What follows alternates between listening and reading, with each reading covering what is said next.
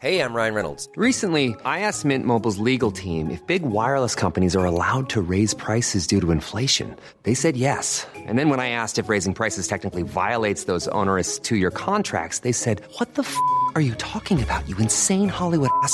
F- So to recap, we're cutting the price of Mint Unlimited from $30 a month to just $15 a month. Give it a try at mintmobile.com slash switch. $45 upfront for three months plus taxes and fees. Promo rate for new customers for limited time. Unlimited more than 40 gigabytes per month. Slows. Full terms at mintmobile.com.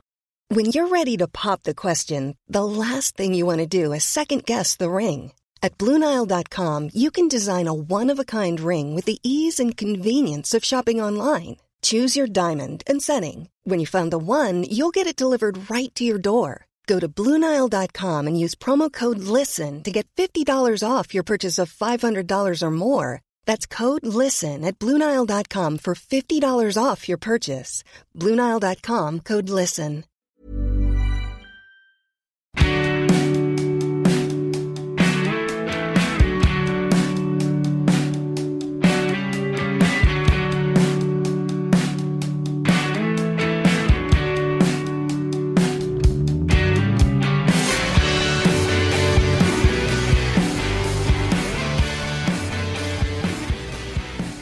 Hello, my friend. How are you? I hope you are well. I hope you've had a good week. Um, mine has been an interesting one. Um, I feel like everything's just chaotic this year. I don't know what's going on, but um, one thing that I've been kind of leading up to for a while now is starting an ADHD assessment. Um, which I still find weird saying because I have like imposter syndrome.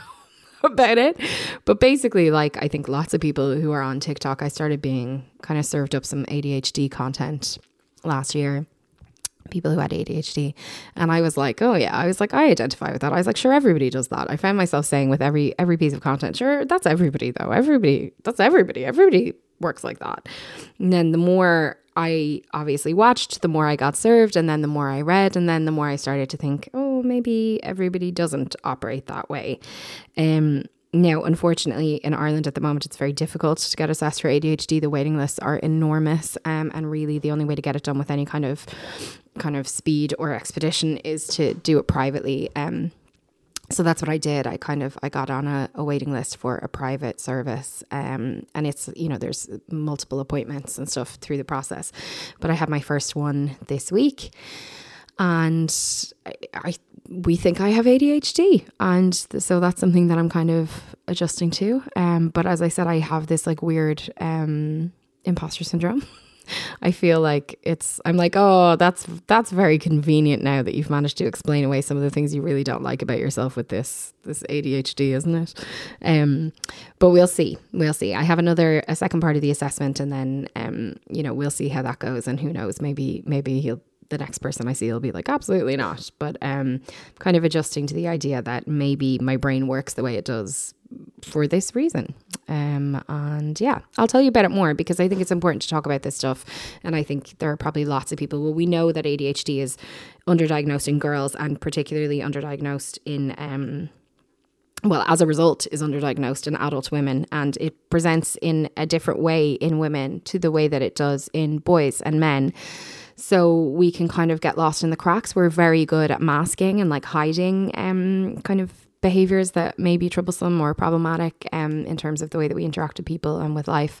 So, you know, I think I've been the queen of that for sure. Um, so, yeah. So that's why I think it's important to talk about because, you know, who knows? Maybe you are someone who could benefit from getting an ADHD di- diagnosis, even just from, you know, in terms of making sense of yourself and the way that you operate. So, yeah, that was a big thing that happened for me this week. Otherwise, I just want to say a huge thank you to everyone who signed up to the Patreon. I am so, so grateful. It really means so much to me that you, you know, make the choice to part with a few quid. I mean, I guess it's the price of, I saw someone else saying it's the price of a fancy coffee, and it is.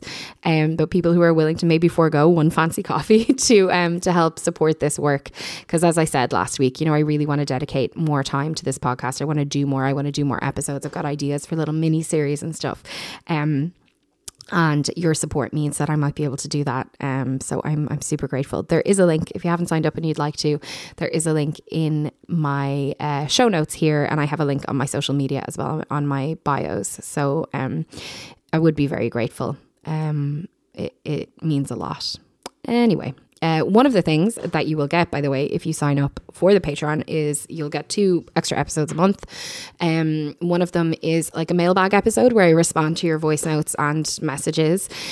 Um, so do send those in. Uh, the phone number is 089 209 6423. That's 089 209 6423. Have loved listening to your voice notes and your thoughts. Love to hear what you think about various topics that we discuss or things you'd like to hear on the podcast or how you respond to things we discuss. You might disagree, and, and disagreements absolutely welcome. Um, the first of those mailbag episodes is available now, by the way. So if you sign up, you'll get access to that straight away. It's about 45 minutes, I think. Um, and then the second episode, bonus episode, is going to be going up this week, well, next week. And um, that's going to be a chat about the Netflix documentary to Pamela. So basically, every month you'll get a mailbag episode a bonus if you sign up to the Patreon, and you will get an extra episode of a discussion about a piece of content. So, like for example, definitely would have done Harry and Meghan documentary series, and um, we're gonna do to Pamela this month, and who knows what it'll be next month. But um, I'm gonna keep it going, and I'm really enjoying making the ex- extra episodes as well. So hopefully you will enjoy them too. Anywho, that's enough of that. Let's keep going. Um, we have got lots to talk about in the news this week with Aoife Moore. Aoife Moore, political correspondent at the Sunday Times Ireland. Hello to you, my friend. Good afternoon. I was going to say good morning. Good mm-hmm. afternoon. No, an unusual afternoon recording for us doesn't happen very often. Mm-hmm. Um, well, it has been a week of news, that is for sure. a week of a week of confusing news, I think. Yeah, I was actually. Sometimes people say to me, "Oh, I can't wait to hear Aoife explain this," and this week I was like. I can't wait to get Aoife to explain to me what is going on with Leo and uh, nursing homes because okay, I've got so- I have I know nothing. So there is a whistleblower who used to work for the HSE who released documents um, that he had from when he worked there about a legal strategy that the government and successive governments, including this one, undertook to limit the refunds of long term fees from nursing homes to patients who could have been entitled to public nursing home care. So the way it worked was that uh, this came about in like 2011 as well, but there was a lack of public beds and they that people were entitled to, and then they were being charged for private nursing home fees when they shouldn't have been is basically the easiest way to describe it. Now, this whistleblower said that he informed the government about this in 2019 and the Taoiseach at the time was Leo Varadkar, and Leo Varadkar was once the health minister when this was being implemented. Basically, it looks to the public and the opposition as a very cynical move of the governments and successive governments to keep paying people the money they were owed. So the, the government knew they were on the hook for this money and pursued this very crafty legal strategy mm. that stopped people getting money that they were owed. Um, okay. And you know, they the way he says it is like largely old and helpless people. Now, this practice has ended, mm. but there are a lot of people who you know were due this, and if they could not afford afford to litigate it in the courts, which most people can't, mm. they didn't they didn't get their money. Okay. All right. So it was just very a very crafty way for the government to not pay out money that people were owed. Okay. And so this has all come out mm-hmm. and then how mm-hmm. mm-hmm. I mean, I'm, I shouldn't be calling him Leo. I'm not on first name basis with him.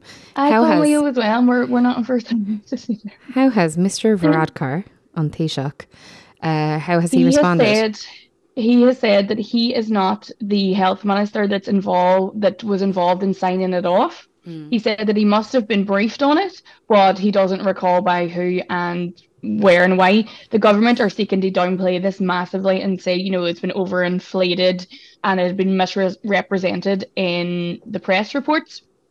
And he said the strategy was to defend the cases related to private nursing home on several grounds, in particular that medical card holders did not have an unqualified entitlement to free private nursing home care basically the government are trying to downplay this, saying it's not as bad as it people sounds, are saying it is. Yeah. I think the issue is going to go away because it's very complicated. Yeah. And a lot of people who are involved or were involved are now dead Yeah. because they were old people in nursing homes. Yeah. So I know I haven't explained this properly, but it's it's very boring, but it is it does not look good. It looks very cynical and crafty by the government. Right. And how possible do you think it is? Because there's this whole question of a memo that apparently um, Leo Varadkar had received or saw, and he yeah. says he didn't receive it. And like, how likely is it that, you know, someone could not be aware, do you think, of something I like mean, this? like Taoiseachs get briefed on stuff all the time. Yeah. Um, and he said Leo said in a Leo said in a radio interview on Monday that he was never party to the strategy, and he said that he had never received any memo. But we know actually we've seen the email that he he was sent it. Mm. Listen, Taoiseachs aren't across everything because it would be physically impossible. See, I think I'm something like this, considering the fact that he Yeah. was the health minister, Yeah, not great. he said that he, he must have been briefed on it, but he doesn't remember. Um, See, I think I'm always like prone to forgiving those kind of things because I'm so terrible at paying attention to what's in emails and also really bad at remembering things. So I'm always like, it's like when Eamon Ryan was falling asleep maybe all the time. too, I was like you like, too could be the Taoiseach. I fall asleep all the time. I let leave the man alone. Yeah. um, okay, all right, but I think as I think you're right. Yeah, it's complicated, and the the people affected aren't really here for, largely to fight their corner, which is awful, obviously. Um, so we might not hear much more about it. Okay, let's move on. Mm-hmm. yeah, we'll see some- what rumbles on. yeah, let's no, that's fine. Let's move on to another unpleasantness. Um, unpleasantness is probably putting it mildly. Protests, um, I'm using that word in quotes against immigration have continued this week, and a man who was kind of agitating people in terms of these protests, Graham Carey, was arrested. So what's the story there?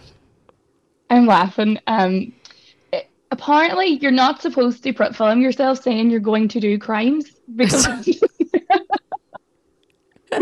because then when you threaten to do crimes, the guards will come and arrest you. Oh, So, um, I far right activist Graham self. Carey. Um, a lot of people have probably seen his videos like floating around the internet.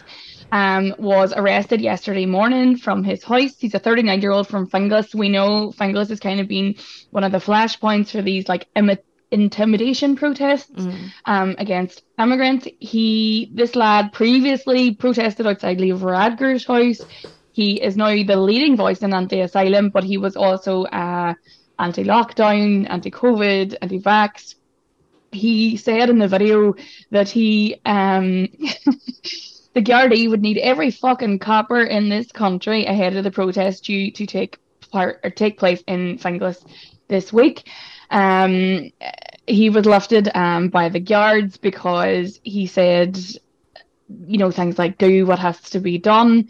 I'm going to sit back and fold my fucking arms and watch. They're going to go through that station if you don't get the fuck out by your own will, as in the Garda station. yeah, she was threatening the guards. he was threatening the Gardaí. Fuck the Garda, fuck the army, fuck the judges, fuck the politicians, fuck them all. And then he was arrested.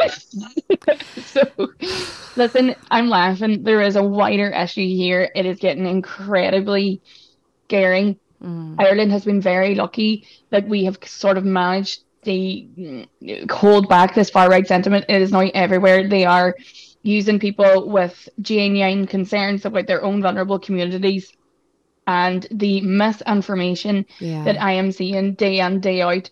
We found out this week that a, a, a rumor that an immigrant had raped or sexually assaulted a girl um, in town turned out then to be um, a white Irishman. Yeah. Gardaí, you're not looking for anyone else.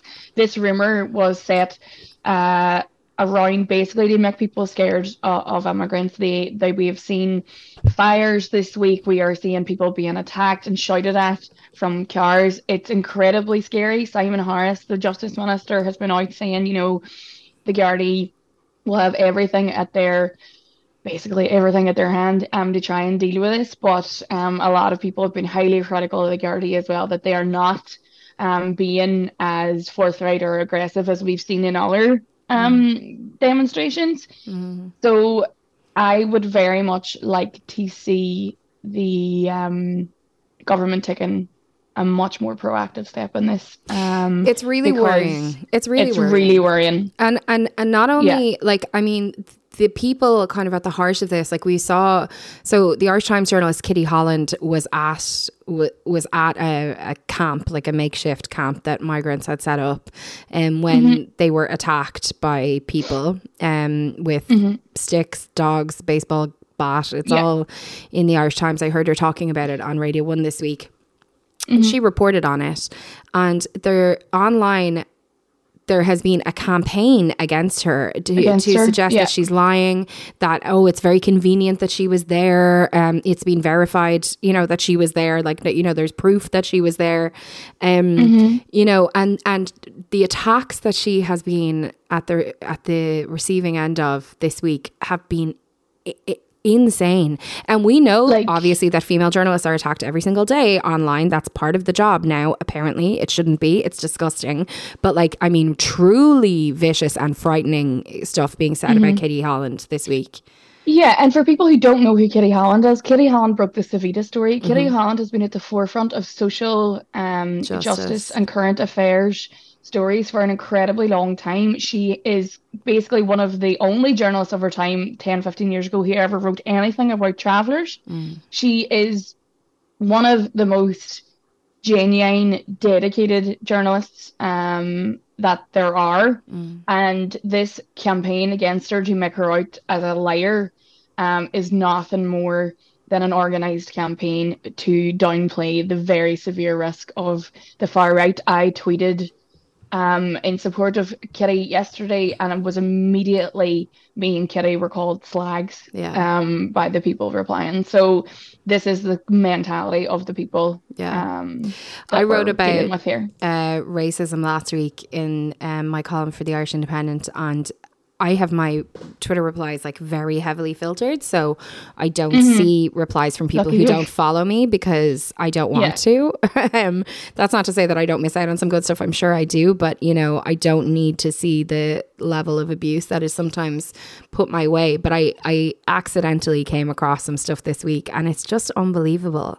It's unbelievable. Luck- things- luckily, I was gonna say, luckily, Kitty was bullied off Twitter before, so she's not on Twitter. So I'm hoping that she hasn't seen yeah the bulk of it, but I can't imagine that she was able but to. But the thing is, either. it's not even like for me. I'm I I didn't feel upset by it on a personal level. Um, I did, but it's just because it happens. It's happened to me before as well, and I just feel like I know what that's like. Yeah. And it's so isolating. No, I don't. everyone's being yeah, nice. yeah. No, no, I don't mean about Kitty. I mean when I came across the stuff that was in, put in my direction this week, it didn't upset mm-hmm. me on a personal level. On another week, it might.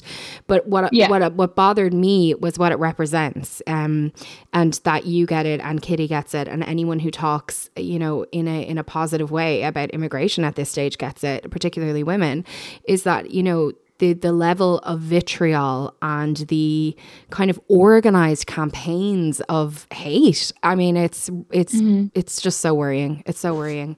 And um, if you want to learn more about um kind of you know why it is that one of the biggest voices in these protests is also the one of the biggest voices in anti-vax protests and one of the biggest voices mm-hmm. in anti-lockdown and other anti-government protests. Um, you may remember I had Aoife Gallagher on the podcast a while her. ago. She is amazing. She is an analyst mm-hmm. at ISD Global. Um, she is basically an expert in conspiracy theories and um, this kind of thinking and how these communities form online. And you can really learn so much from her. So even just give her a follow on Twitter. She's Aoife Gal, G A L L. Um, and she has a brilliant book called Web of Lies The Lure and Danger of Conspiracy Theories. Because I think sometimes understanding where this stuff comes from can help. Okay, um, now this is interesting. So, teachers who qualified abroad are going to be able to teach here more easily now. Um, yes, I think a lot of people are really happy to see this. Yeah. Yeah, so basically, if you qualified outside Ireland, you're now eligible to apply for registration and complete your induction in Ireland under a new measure. So basically, there is like everything else I have found in the Republic since moving down here. Uh, there is a lot of red tape and mm. a lot of bureaucracy when it comes to registering as a teacher. So this new move by the Teaching Council is aimed at obviously increasing supply of registered primary and secondary level teachers who can then fill vacancies, including subs. So the issue we're having at the minute is and we've so we've seen this um, for months. It's not even that there's not enough teachers; there's also not enough sub teachers, so they can't even get people um, to fill in. Um, the unions have been calling for this for a really long time because there's a lot of people um, who might qualify in Scotland, England, Australia, wherever they were, and then when I come home, and it's really really arduous um, to uh, basically to get sorted. It could take ages. So this is a new basically they're cutting down the red tape. Um, this is really going to help schools. It's really going to help pupils. Um, I would argue they could have done this last year, um, because we knew that this was going to happen. But the current register is something like 118,000 teachers. Um, but uh, they need more basically, Yeah. um, because the population obviously is growing, um, by huge levels in the last couple of years. And this is just going to speed everything up. So this is, for once, good news for Yeah. Louise and Aoife. Great. Um, now we haven't really spoken about this just because of of the way that it kind of happened and the timing of it with the podcast and stuff. But um, I wanted to address it today because it has obviously been an absolutely enormous story in America. I'm talking about Tyre Nichols, um, who died uh, after a deadly assault by police a few weeks ago. The funeral is being held next week. He was 29. Um, for people who haven't heard, maybe explain what happened there, Aoife. Yeah, so Tyre Nichols was a 29 year old fella who worked for FedEx. Um, the big thing that his family have always been talking about this week is really sweet is he was really into skateboarding. Um, his dad, his stepdad said like, you're a grown man now as a child, like you need to stop skateboarding. Um, but he was really into skateboarding, really into photography. He had actually been to the skate park um that day and was photographing the sunset. I've looked at some of his photos online and they're like it's a lot of like sunsets and nature and stuff. He was driving back to his ma's house and he was pulled over for a traffic stop and for some reason um five black and one white police officers um took him out of his car and there is really really really unsettling um footage of how he died. Um, he was tased, he was beaten. Um, you can see him being kicked and attacked by these police officers. They then called um, paramedics, who two paramedics attended the scene and did not treat him. Um, he was taken to hospital and he and he died in hospital. He's the baby of the family, so his next sister, I think it's a sister, is 12 years older than him. So the rest of his family um are a lot older than him. His parents have been all over um the news this week, basically saying that he was the most gentle, beautiful soul. He didn't do things just because other people were doing them. They were saying like even as a African American man, he doesn't listen to rap music. He only listened to like punk emo music. And he mm. had his mommy's name tattooed on his arm, like he was a real family person. Mm. Um, his mommy's speech was really lovely. She was saying that, you know, if his purpose in the world was to change the police department, then maybe that's what his purpose was. Mm. But it is another one of these really horrific things that we need to witness by body cameras, stationary cameras of police brutally attacking um, black people in America. There doesn't seem to be, you know, I even feel like on a human level, if I was a police officer in America now, would you not be like hyper alert? Yeah. Like, would you not go out of your way not to fucking kill people? Sorry for cursing, but like, yeah. it's so strange to me that this like they don't they seem totally emboldened so the only big thing difference with this is that we will see Kamala Harris the vice president is coming to the funeral Reverend Al Sharpton um is g- given the mass um the families of Breonna Taylor George Floyd Tamika Palmer and Felicity Floyd um well, George Floyd's brother they're all going to be there um as like representatives of other people who've died through police violence. Yeah. It's so sad that that this is even a thing now. Yeah. Um, Joe Biden has made a statement. Um, like even the thing of the police officers who attacked him and killed him, they've all been suspended now, but they were part of an elite police force called Operation Scorpion. Like everything about the police in America is so militarized, so over the top. They just don't like this was a traffic stop, so I was reading that there was actually no need to even get him out of the car Yeah. because why does he need to be out of the car if there's just something wrong with his car? I think Um, one thing about this, you know, one thing that this case case this murder um has has brought up is kind of very clearly identifying that there is a cultural problem within the police and that because I saw people kind of going, "Oh, well, you know, but they were black police officers, so like, you know, why would mm. they have attacked a black person if it's about racism?" But like you can hold you can buy into a culture that is racist and be mm-hmm. a member of the, of a minority race. Like that's possible. Yeah. If the culture Yeah. is racist, then it doesn't yeah, really exactly. matter. It's not racism isn't calling names, it's systemic. yeah, exactly. You know, so like the the issue isn't the color of the policeman, the issue mm. is the police. Mm. yeah. It's just I don't know, I find it's just really, really, really depressing and it doesn't even seem like Joe Biden can do anything. You know, Yeah. he makes statements and they've you know, they've banned chokeholds, they've banned no knock warrants, they've done all these things to try and make people safer and it doesn't seem to be working because it's actually the human beings involved are the issue. Yeah, yeah, that's very sad. Um, well, the, on that joyful note, We should have did the teachers last. I know, I know, I should have. Um, I'll I'll try and find I'm a good a good cheerful story for us have next any? week. I'm trying to think. Do you have any like anything happy to bring up?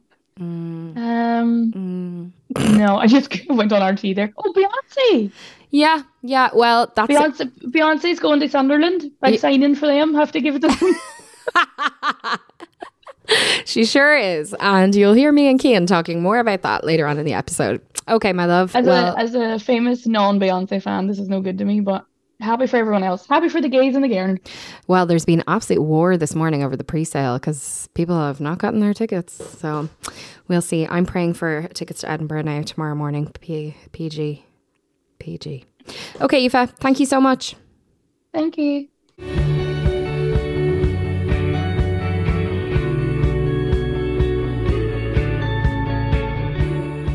This week, we are so fortunate to have two Derry Girls on the podcast because next we're going to be talking to Joanna Cooper. Joanna Cooper is a model and influencer. She is so beautiful, like maybe one of the most beautiful people I've seen in real life. Um, she is from Derry, as I said, and she is 100% certified sound certified by me. Um, she has just become an ambassador for the Alzheimer's Society of Ireland, which is a cause close to her heart, as her lovely mum was diagnosed with dementia two years ago at just 62 years old. This week, we had a chat about our experience of having early onset dementia in our families and how important it is to open up about the challenges that presents. So, Joanna, I feel like we should start by giving a bit of background to how we know each other, um, because we met each other on. I have to say, maybe the most fabulous trip I've ever been on in my entire life. We both went to Paris last year for Couture Fashion Week. Um, it was, oh my God, it was, I mean, it was unbelievable So kind. Like we stayed in this amazing hotel. We were there for the launch of the Viktor and Rolf's Good Fortune fragrance, so we got to go to their like couture show. Like I literally was like the whole time I was like I cannot believe this is real life. But I feel like you get to do glamorous stuff like that all the time. No, I was dead. that hotel was unbelievable. Oh, we stayed in. We stayed in. I I talked talked about this in the podcast already. Uh, that at the time, but we stayed in the same hotel that Carrie stayed in in Paris in Sex and the City. It was yeah, it was like magical.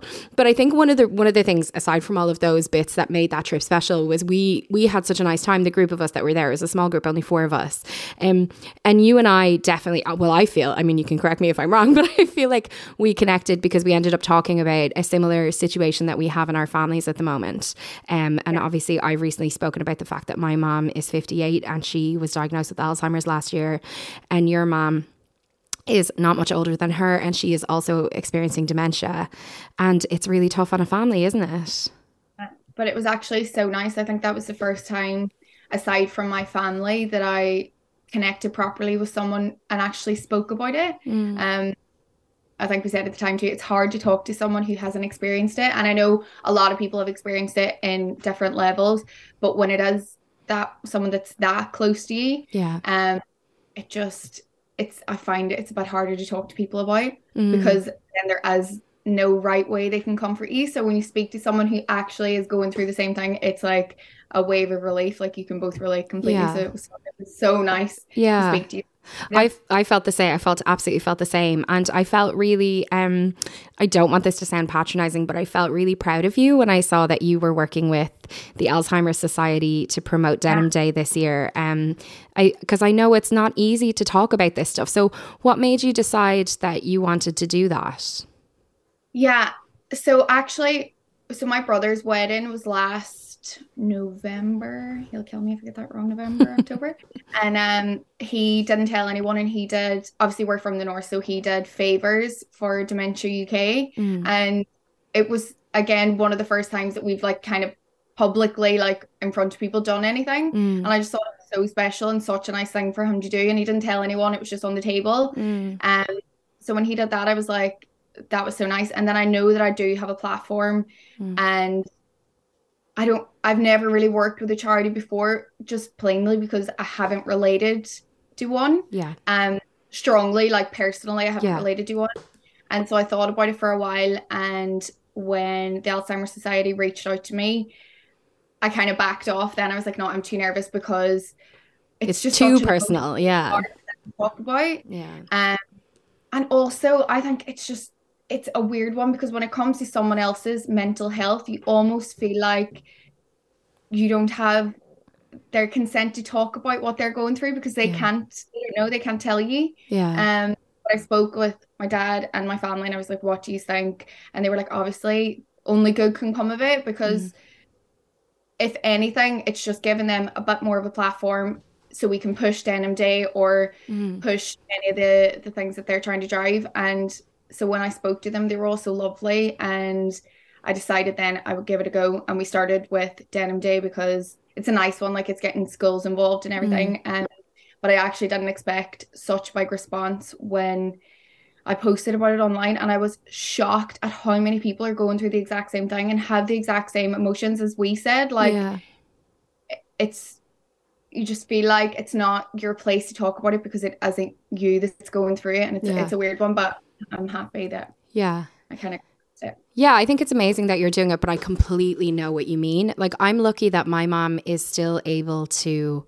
I was, you know, I was able to ask her and uh, how she felt about me maybe talking about it publicly. And she said, I, I actually think she finds comfort in more people knowing because the more people know, the more people can help, I suppose. You know, if, for example, because she still goes and walks our dogs and stuff, you know, if she were to get confused or whatever, I suppose from her perspective, if people know, then they can help her and they won't feel uncomfortable about helping her and stuff like that. But tell me about your mom. So my mom is now coming 64. Um we it's been going on for quite a while. Like I would say long before she was 60, there was small signs, but nothing um nothing that we would have been like that's definitely it. Now her Yeah. mom also had early onset dementia. So it was always kind of in the back of her heads. And then she got breast cancer when she was 58, 59 and it was after that um and after treatment and everything we just started to notice more and more that there was definitely something going on but it's really hard to diagnose it when they're young Mm. even when she was really exhibiting signs it was still so hard to get a diagnosis. So mm. my poor dad like all over lockdown it was the two of them in the house. And like just for him like regardless of what we're all seeing like me and my brothers and sister-in-laws and everything like they're 40 years married. And like mm. imagine watching like the love of your life like that part i just Yeah. think is just so sad. So they were pushing and pushing to try and get a diagnosis. And finally they did but with what I have I've actually learned so much since speaking to the Alzheimer's Society with early onset. It can be quite rapid and quite aggressive in comparison to you know if it sets in like post stroke or whatever. Um so her decline has been really really rapid. So my mom's now actually in a home Mm. and it's just the safest option for her. Yeah. and that decision alone was such a huge thing. Obviously on all of us but especially on my dad like he had to be the one to be like okay it has time Yeah. and it really was like it was just so quick and she wouldn't really at the minute like she's so content. She's so safe and happy in there. And the Mm. carers just watching is amazing. Like she'd be a really tactile person. Like she loves hugs and everything. Mm. And watching the carers give her that Mm. as well as keep her safe and look after like is really nice. But also it's it's obviously really hard to know that that's where she is and that's where she'll always be. Yeah.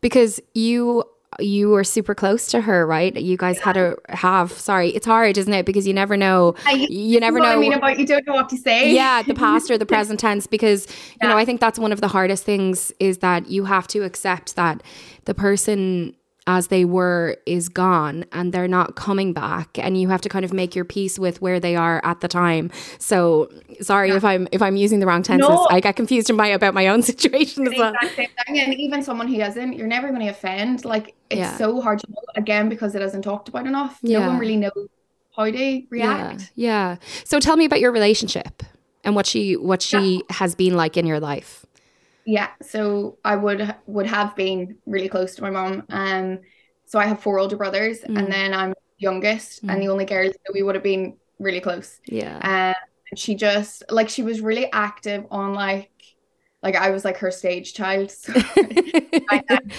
was younger, and she would have been really involved in that, and then she would have been really involved in like social media, love sharing stuff. So that I do think that she would have fully supported doing Yeah. something like that.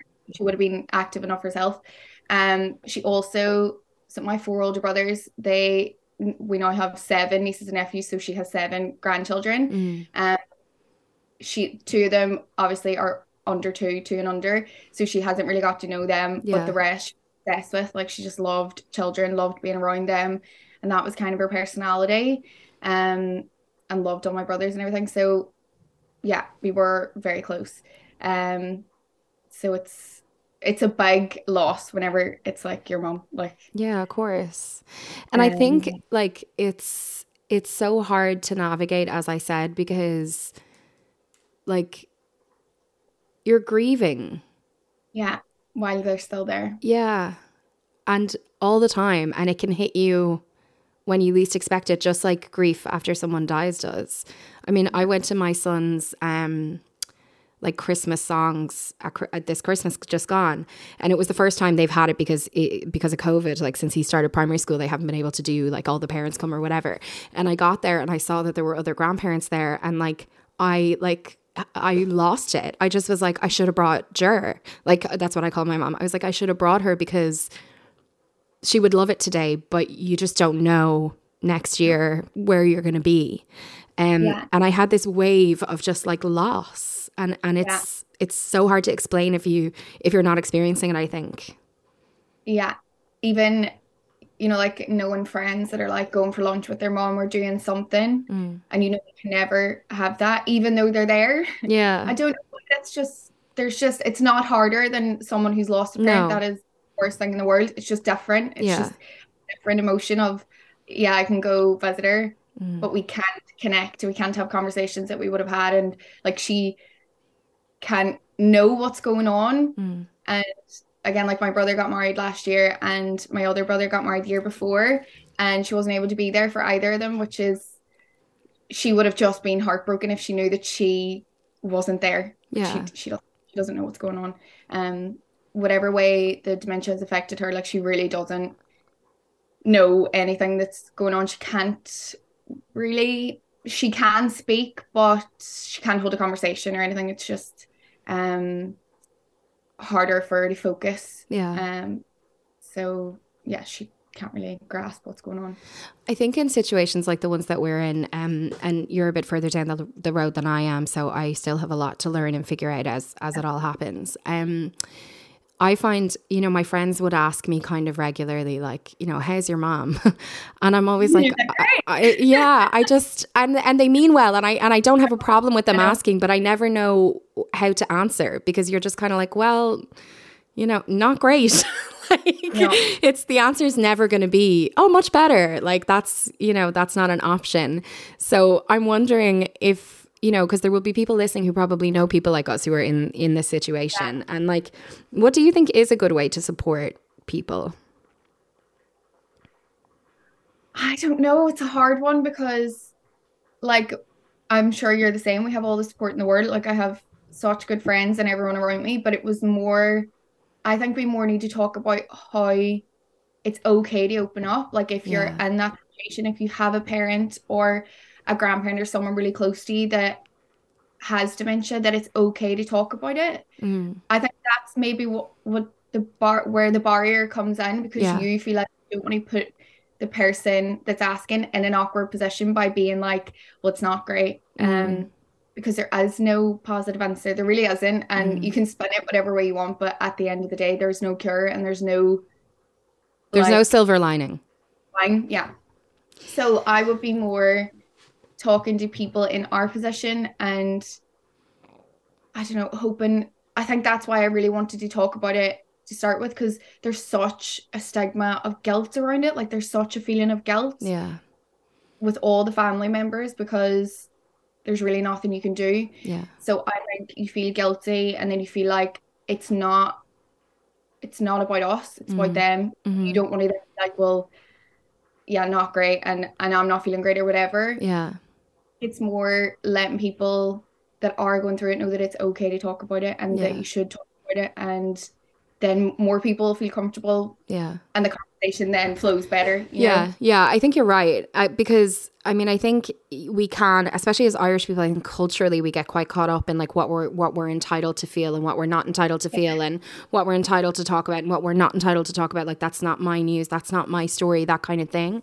But like at the end of the day, if you you know are a family member of someone who's who's experiencing dementia particularly i think early onset it you know can be extra extra difficult although it's obviously difficult at any age um Yeah. y- you are still having your own experience of something really difficult that's independent even of their experience and and you you are entitled to talk about that yeah Yeah. So many, when I did speak about it on stories, like my heart broke. It's so many people that wrote and were like, I haven't told anyone, or my, it was one girl that really, like, her dad is 54 Mm. and she's like, I, I don't know how to deal with it. He's 54 and he's exhibiting signs of early onset, which again is quite aggressive, Mm. and they just feel lost. So maybe pushing the Alzheimer's Society and knowing that there's always someone to talk to Yeah. and again trying to make it a conversation so that they feel a bit more comfortable talking Yeah. about it. yeah I just so important. Yeah, I think so too. And as you say, the, like my family has been so impressed by the Alzheimer's Society and the services that they offer and the support. Like there is support there. So even if you feel like you can't speak to a friend, if you don't feel ready to do that yet, you can absolutely go to them. And there are support groups, and you know you can message me. I have no problem hearing from people. Yeah, Joanna's the same because I know it is different when you have someone who gets it. Um, but there there is support there. Yeah. Yeah. It works both ways. So let's talk about Denim Day. What's the story? Okay, so Denim Day, you can sign up online and get packs delivered. So if you're in a workspace or in a school, your teacher, whatever, you can bring Denim Day into your school and your students or your colleagues will come wear denim and make a donation to the Alzheimer's Society. And it's just a fun way and a specific way. Like it's not, you don't have to go all out. Literally just wear a piece of denim. Like my nephew came home the other day, which I loved so much, and he got his mom to ring me and he was like, My teacher's signing up for denim day. And I was like, That it's just so nice. It brings that they then know a bit more. Yeah. Raising awareness in younger people. They know that someone in their class might be dealing with it and it's a way to open a conversation for them too. And of course, funds for the charity. Yeah, that's such a good point. I hadn't even thought about that because, you know, I was just thinking about the fundraising, but like, you know, I'm having to explain a little bit, um, not not a lot yet, but to my son, uh, you know, um, about our situation. And I think it would, yeah, it would probably be really helpful to have it just be spoken about in his school or whatever, you know, just general information to know that Just this is, yeah, Yeah. yeah, a hundred percent. Okay, well, I obviously will be getting involved a hundred percent. What date is it again? 3rd of March, I want to say. I'm going to double check so I don't get this wrong. yeah, I was gonna say I should have checked it before we um before we got on here. Yeah, third of March. You're right. So yeah, so if you want more information, check out the Alzheimer's um, Society of Ireland's website. It's just alzheimer.ie.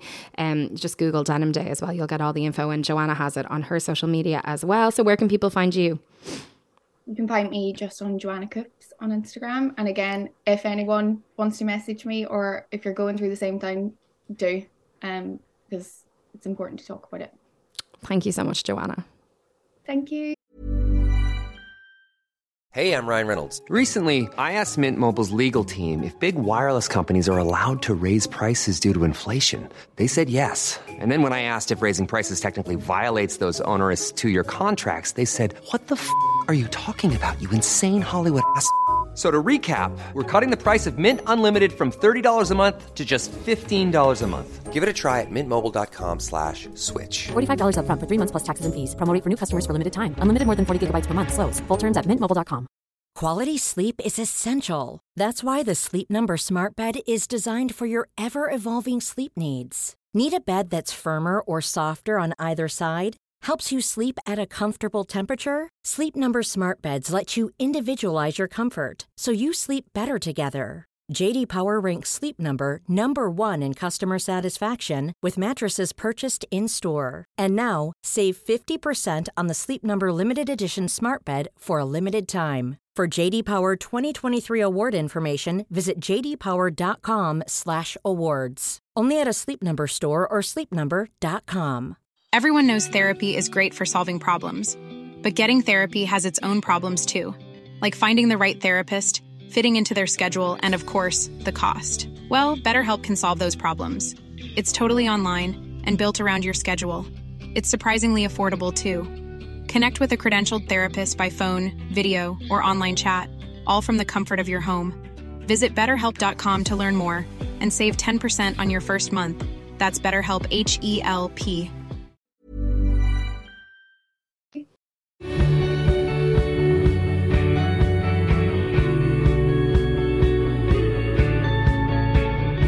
This week, the celebs were celebbing with gusto as Beyonce announced her world tour and Sam Smith experienced some grim backlash in response to their new video. With me to break it all down this week is Cian Sullivan, host of Sissy That Pod. Cian Sullivan, uh, host of Sissy That Pod. How are you doing? All good, all good. Keeping positive. It was St. Bridget's Day uh, during the week, so I. It's okay. It's okay. We record on Thursday. yesterday, one of my favorite days of the year. So yeah, all good. yeah. Um. I I have only educated myself on St. Bridget in recent years. I just think you know I've I've always been banging her drum as, as our feminist uh, patron saint. So I'm Yes. glad she's getting her day this year. Me too, Cian. I'm very happy. Okay, we've got a lot to talk about, so let's get into it. Um, we're getting into awards season now, proper, aren't we? Yeah, absolutely. So this Sunday is the Grammys. So I don't know. Uh, would you watch the Grammys? Would you like passing interest in the Grammys? Yeah, definitely. Like, I want to see the fashion and I want to see the performances. Yeah. Like, I tend to kind of these days, I kind of watch the bits I want on YouTube. Exactly. I'm the same. So on Monday morning, I'll probably scour YouTube for everything I'm looking for, Yeah. but I'm not sure if I'll watch the full ceremony on the Monday evening. If you're kind of like that and you're kind of like, oh, who's nominated? Here's a quick cheat sheet uh, for you. So basically, the three names you need to remember this week, th- this ceremony is Beyonce, Harry Styles, and Adele. Okay, that They're makes the th- sense. they're the three big names that you're going to expect to see most of the awards. Wait a minute, though. Adele. Yeah. Oh, yes. I remember this now when the nominations came out. I was like, is that album only this year? No, so they do their uh, their like nomination period from September to September. Okay. So anything that came out since September, Okay. like Taylor Swift, Okay. won't be nominated until next year. Okay. Okay, fine. Now, 2016, Adele and Beyonce went up against each other with 25 and Lemonade, and Adele won. So Oh, I remember. And she wanted to like break it up and Yeah, yeah. exactly, like in um, Mean Girls, Mean Girls, yeah. yeah. so this uh, Renaissance by Beyonce is the favorite to win this year, but you never know how things could go. Adele is pretty close behind her in the odds, and Harry is third. So they're the they're the main three for album of the year, and they're kind of the main three for song of the year and record of the year as well. Mm. Easy on me as it was, and Break My Soul. I think in song of the year you have a chance that Taylor Swift could take it, but all too well. Mm. We know how much the Grammys loved Taylor Swift, so she could be there. Mm. Uh, record of the year could be go to Lizzo's about that about damn time. Mm. It's a huge song last year, and the Grammys love like throwbacks to old sounds. And I think Yeah. that's kind of disco revival. Anything like Harry's Harry's House, which is kind of like seventies rock Yeah. revival. That love that. So they're the kind of main three things. Best new artist it looks like it could go to Anitta, but it could go to Måneskin, Wet Leg, or Latto. They're like the big four. that it could Yeah, go to. Måneskin, obviously, Måneskin, I'm probably saying it wrong. Um, Yeah, previously Eurovision winners. Mhm. Actually, really nice to see an act from the Eurovision go on to have like a- Absolutely. a, career like this. Yeah, definitely. And even like Sam Ryder last year, I definitely think we're back into the peak of Eurovision now, where I think people are actually taking it seriously again. I think TikTok's helping too. So What do you think about uh, what's going on with the Irish entry? uh, I've seen the nominations. When you say what's going on, is in like who who I think is going to get it? Well, like, uh, what's his name? Johnny John Lydon. John Lydon. Like, Yeah, I don't know. strange, isn't it? Ah, but that's someone in RTÉ who's Yeah. like has some relationship with him, probably who's like like friendship relationship. Let's do something mad. yeah. yeah. This will get this will get him talking. Hopefully he Um, won't get chosen. But you've got we'll have performances from Lizzo, Bad Bunny, Harry Styles, and then Sam Smith and Kim Petras performing, which I think is amazing because having a trans and non-binary person perform at the Grammys. Yeah, it's huge. Um, okay, so we've got a couple of people that you mentioned there that we need to talk about because obviously Beyonce announced her Renaissance World Tour. Yes. Um, huge news. Uh, lots of Irish people in full anguish because currently there is no Irish date. No, I don't know what Sunderland have done. Have made some sort of deal with the devil that have got Beyonce not just on this tour but on her last tour as well. Yeah. maybe she just loves I don't know a chip butty in Sunderland. I don't know, but anyway, she's playing in Sunderland and she's not playing in Dublin. And you saw it as well with the Madonna tour that I was I got tickets for ultimately. Did you? Yeah, I did. Yeah, Where are you to go to Antwerp. Okay.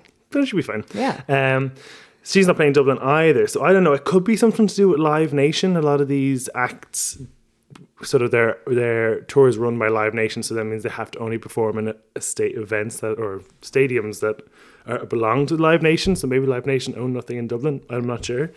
But she's kicking off on the 10th of May um, in Stockholm. and then she'll be in the UK from 17th to 30th of May, and then she'll be traveling the rest of the way around the UK.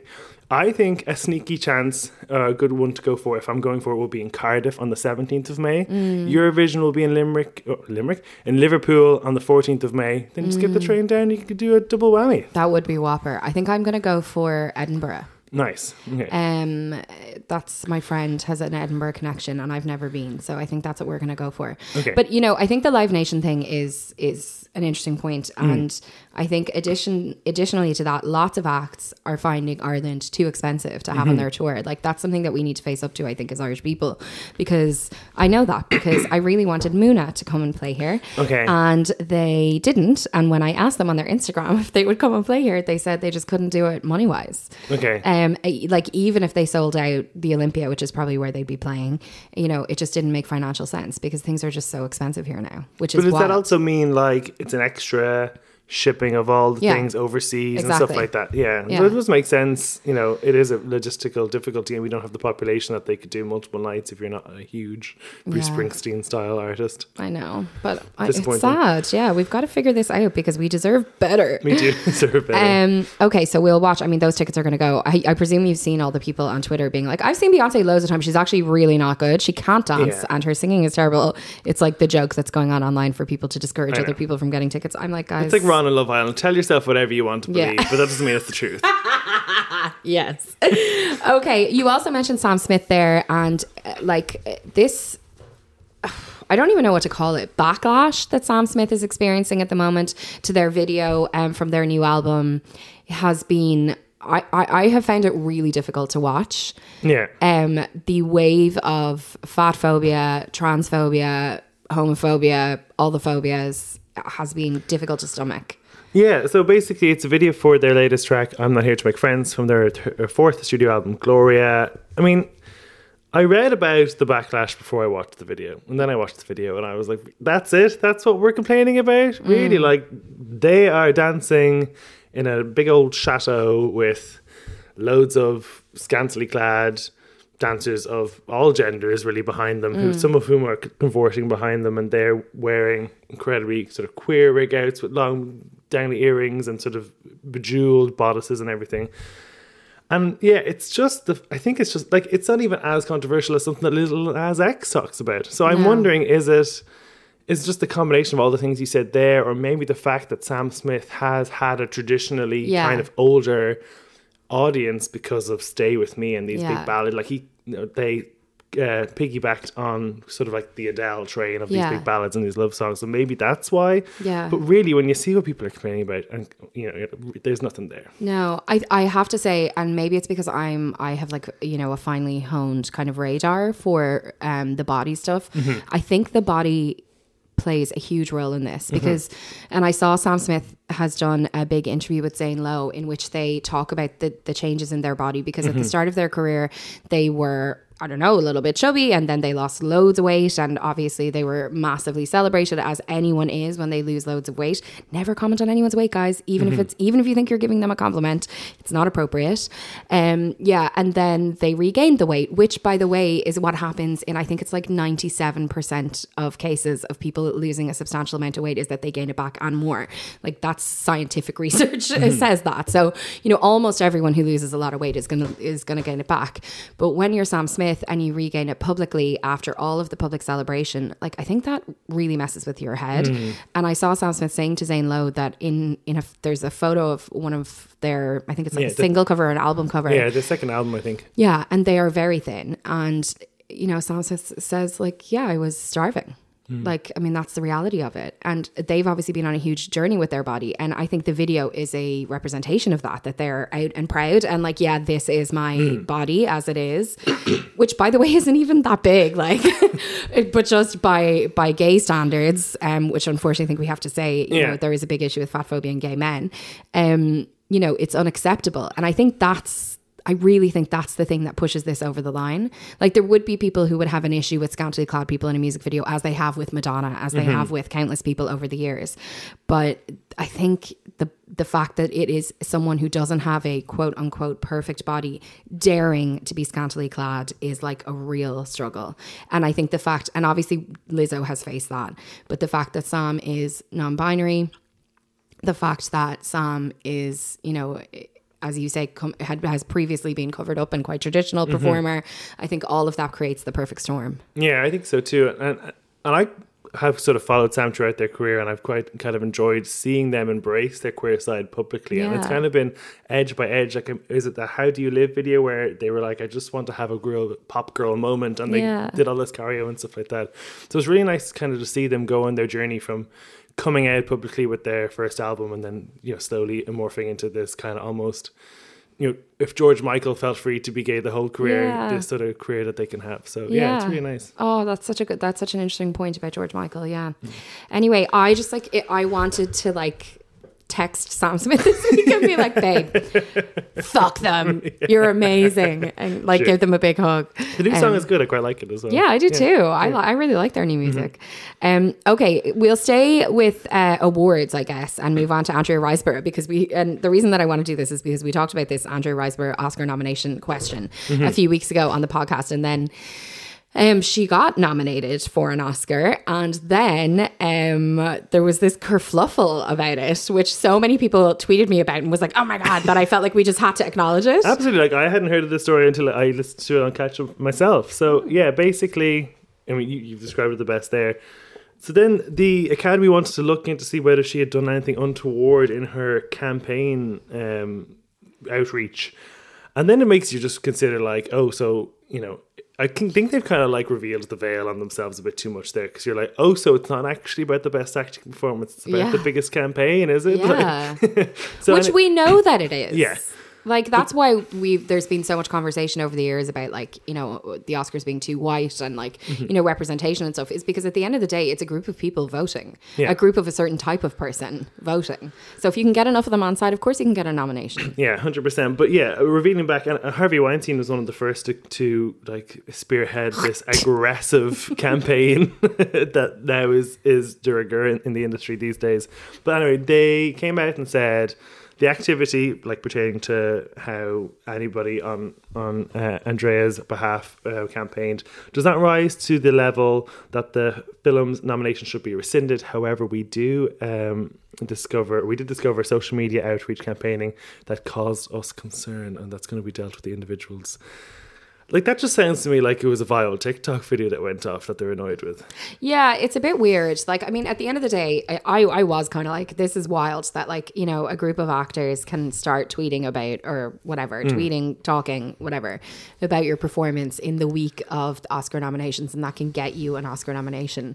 Like, it is wild that that's the way it works, but that is the way that it works because hmm. it is literally, as I said on the podcast before, it is literally people you know, choosing to vote. And Jeremy O. Harris was on Twitter going, "Hey guys, who do you think I've tried to see as many films as I can, but who do you think I should I should vote for in this category in this category?" Like, you know, you, you they do look for, you know, contribution or guidance from other people. I mean, I wouldn't I don't think it's a great idea to be doing it on Twitter, but um But the thing about this is Andrea Riseborough is amazing in this role. Hmm. Like I watched it, she's brilliant. It's an incredible performance. Like so, you know, does she deserve an Oscar nomination? Yeah, I think she probably does. Like it's certainly on a par I think with the other performances. But are there lots of other actors who put in performances this year that people didn't see or talk about that were probably, Probably. on a level? Yeah. I'm sure there are. Yeah, absolutely. So yeah, But that's the reality of awards. yeah, exactly. and, and the campaign. So yeah, I don't know. I just think they should have. They they're playing themselves by kicking up too much fuss about this. Yeah, I agree. now, a big baby week. Uh, Molly-Mae had her baby Bambi. Yes. So is it Bambi Fury? Yeah. That's Yeah. that sounds kind of like a you know what you'd call a stampede of deer. I just like I I like Bambi. I follow another Bambi, a baby Bambi. I follow this Australian. I don't know. I actually don't know who she is. I think she's a, model influencer called Indy Clinton. Um, and she is big on TikTok and Instagram. She's got like three hundred thousand Instagram followers. I just like her because she has this toddler called Navy who is insane, and sh- it's always chaos. And I really appreciate that as a mother of two small children. Um, and she has her baby Bambi, and I've always thought Bambi was a lovely name, but there's something about Bambi Fury yeah. that like pushes it into But I guess Fury's a very difficult name. It is. to to put something in front. maybe of. they should have called her like gentle controlled. Fury. minor occasional sporadic. oh Yeah. baby occasional you're so cute So yeah, she came into the world on the twenty third of January, making her an Aquarius. I don't know Mm-hmm. if, if, if you're listening to that means. According to the thing that I looked up, means well she she'll be aloof, she'll hate small talk, but she'll be a rebel at heart. So I can see that for her. Oh, good for her. For Bambi Fury. Did you see?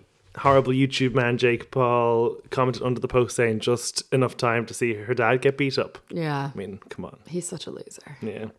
although i was really annoyed recently someone i like came up they'd done an interview with him and it was good like a good interview or like what they were talking about was good not jake paul but the contributor and i was like oh why are you giving him this Yeah. Your kids are probably too young to lo- love like, them on YouTube, are they? Yeah oh yeah yeah yeah Yeah, yeah, because there's that, that, that whole drink that they have, the prime drink and everything that's going crazy. And Yeah, no, fortunately, uh, no connection there.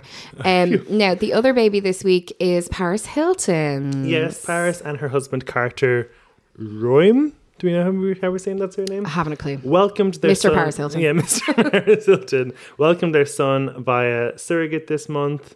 Um, he already actually has a, a daughter with with the reality TV star Laura Bellizzi. Um, but yeah, the two of them welcomed their child. No word on the name of the child yet.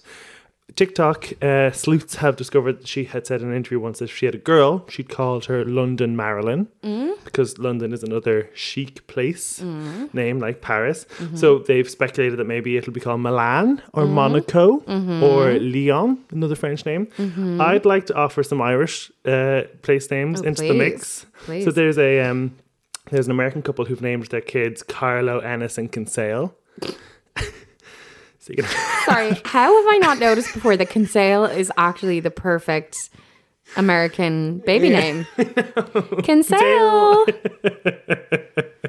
I'd like to throw into the mix Lucan. I think it's not too far off. Yes, I love it. Uh, or we could go a bit more Dingle. Dingle Hilton. yes, Dingle Hilton. Dingle could work. It does sound a bit like a drink. Nobber. Says more about me. Nobber. Nobber. Get over here right now. Little baby Bundoran. Would we go for that? Oh, Bundy. Or my favourite would be Lissycasey Hilton. Oh, I love it. I mean, get them to her stat. Absolutely. She does pay attention to her social media, Cian. You could All right, I actually should, maybe I influence should. this. Yeah, okay. I have to say, I'm like weirdly, like, I don't know why I care so much, but I feel really happy for Paris. Like, I think she really, all over the years, it was clear that she wanted to get married and have a baby. Like, that was something that she really wanted. And, you know, I hope that she's very happy. Yeah, no, me too. There was, guess there was the element of that Jennifer Aniston effect with her, kind of where people kind of following her love life and constantly unlucky in love, so to speak. I think so. Um, yeah. Well, I think, you know, I watched her documentary and, like, I think it's very hard to be a Paris Hilton. A lot of men are really intimidated by your success and by the fact that she is unquestionably the star of the show. Mm-hmm. And I think that can, well, we know, we've heard it time and time again that that can cause problems for, for women like we her. saw so- that man throw her laptop. Yes. I mean, I have not gotten over that. I was so, he is I hate that. I hate him. Am I a Paris Hilton stan? oh my god, she was maybe about to go I on am. stage. She threw her laptop. She So had her gloves on and everything. She was all set to DJ. Poor Paris. If you haven't seen that, I would say I think it's worth a watch. That's silly. Um, okay, well, thank you so much, Cian Sullivan. As always, it's been a pleasure. Uh, people can check out Sissy That Pod. I know you guys are recapping the current season of RuPaul's Drag Race, or you, it's you now, solo Mm-hmm. Me show. and Erin McGathy is my co-host this season. Oh, So, lovely. yeah, so- oh, that's great. So we're doing season 15 at the moment. Yes, it's I'm uh, behind, so I, I haven't. I'm not caught up. I'm behind on Drag Race, and I'm behind, therefore, on the podcast. Yeah, fair enough. Um, but I'm going to get into it this week, I think, because I think I'm hearing it's like it's good. It's good, but it's a lot of criticism about the 40 empty- minutes. the format. Yeah, yeah. It's they've gone from like 90 minutes to 40 minutes now, and you really feel it because I feel like when they filmed it, they didn't take that into account. So you've got like 16 queens you have to squeeze into 40 minutes. So it's a bit of a bit chaotic, yeah. but otherwise very good. Okay, well that's good. Well, Cian, thank you very, very much. Thank you very much.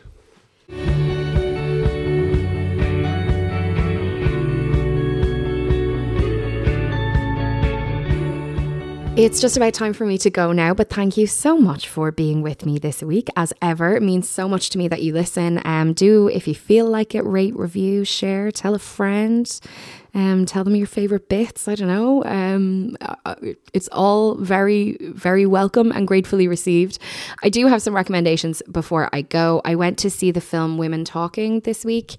Um, I was lucky enough to go to a special um, screening of it, and it's not actually out until I think next Friday. So if you're listening to this on Friday, the 3rd of February, I think it's out the 10th. Um, it is nominated for Best Picture at the Oscars this year.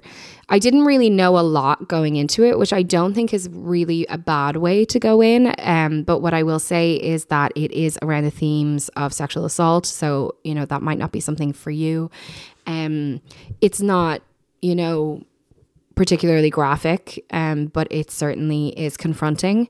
Um, it's got an incredible cast of female actors. They are just every single one gives a fantastic performance, um, and it's really moving and confronting as i said and just generally i think it's it's fantastic. Some people have said i've read it said and i thought myself it feels a bit like a play but it works. Um sometimes i feel like that's not a good thing for movies but i think it really works here. And um yeah i would recommend it. I think if you like this podcast i think you'd like it. And um, then i also watched this week a film which is in the comedy category on netflix. Um I am not sure. I mean, it is funny, like it is, but it's also very sad and moving. So, like, I want to give you that information so that you're not shocked by how sad and moving it is. It's actually an old movie. It was made in 2016. It stars Jesse Plemons, who you may know as, well, I know him as Landry Clark from Friday Night Lights, and he's been in loads of other things. He's been in Fargo. He's married to Kirsten Dunst, or certainly they're together. I don't know. Maybe they're not married. Um, he's a brilliant actor. So, he's the main character. And then Molly Shannon plays his mother, Molly Shannon, formerly of SNL, very funny, clever actress, um, as his mother, and she is very sick um, as she's dying of cancer, uh, and it's about him going home to kind of take care of her and the dynamics within the family. So again, like that might be a bit close to the bone for you if it's something that you have experienced or are experiencing, but it's very good, very touching, um, and and genuinely funny at times as well. Then my other recommendation is, of course, to Pamela. As I mentioned earlier, this is going to be the subject of the second Patreon episode this month. Uh, myself and Jen Gannon are going to be breaking it down, digesting it, talking about it, talking about poor Pamela Anderson and only poor in terms of the way that she has been treated over the years. There is a lot to talk about there. So if you want to watch that, it, that episode will be coming out on Tuesday. So if you want to try and get it watched before Tuesday, you can listen to the episode straight away as we discuss. Okay, that's it. So there you go. Um, as I said, the link to sign up to the Patreon if you want to listen to those episodes is in the show notes. It's also on my social media. Um, I hope you have a lovely week. If you can't have a lovely week, that's okay too. We will just put one foot in front of the other, as we always do. Thank you so much to my contributors and also to ACAST for having me on the network. I will talk to you next Friday.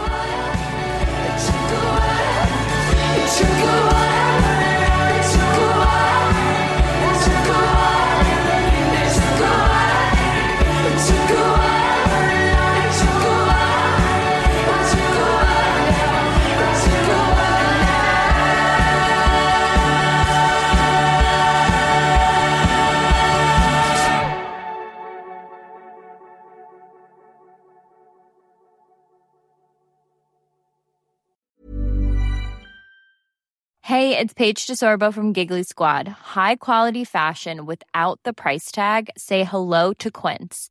I'm snagging high-end essentials like cozy cashmere sweaters, sleek leather jackets, fine jewelry, and so much more. With Quince being 50 to 80% less than similar brands. And they partner with factories that prioritize safe, ethical, and responsible manufacturing. I love that. Luxury quality within reach. Go to quince.com slash style to get free shipping and 365 day returns on your next order. Quince.com slash style. Planning for your next trip? Elevate your travel style with Quince. Quince has all the jet setting essentials you'll want for your next getaway, like European linen, premium luggage options, buttery soft Italian leather bags, and so much more. And is all priced at 50 to 80% less than similar brands. Plus, Quince only works with factories that use safe and ethical manufacturing practices. Pack your bags with high-quality essentials you'll be wearing for vacations to come with Quince. Go to quince.com/pack for free shipping and 365-day returns.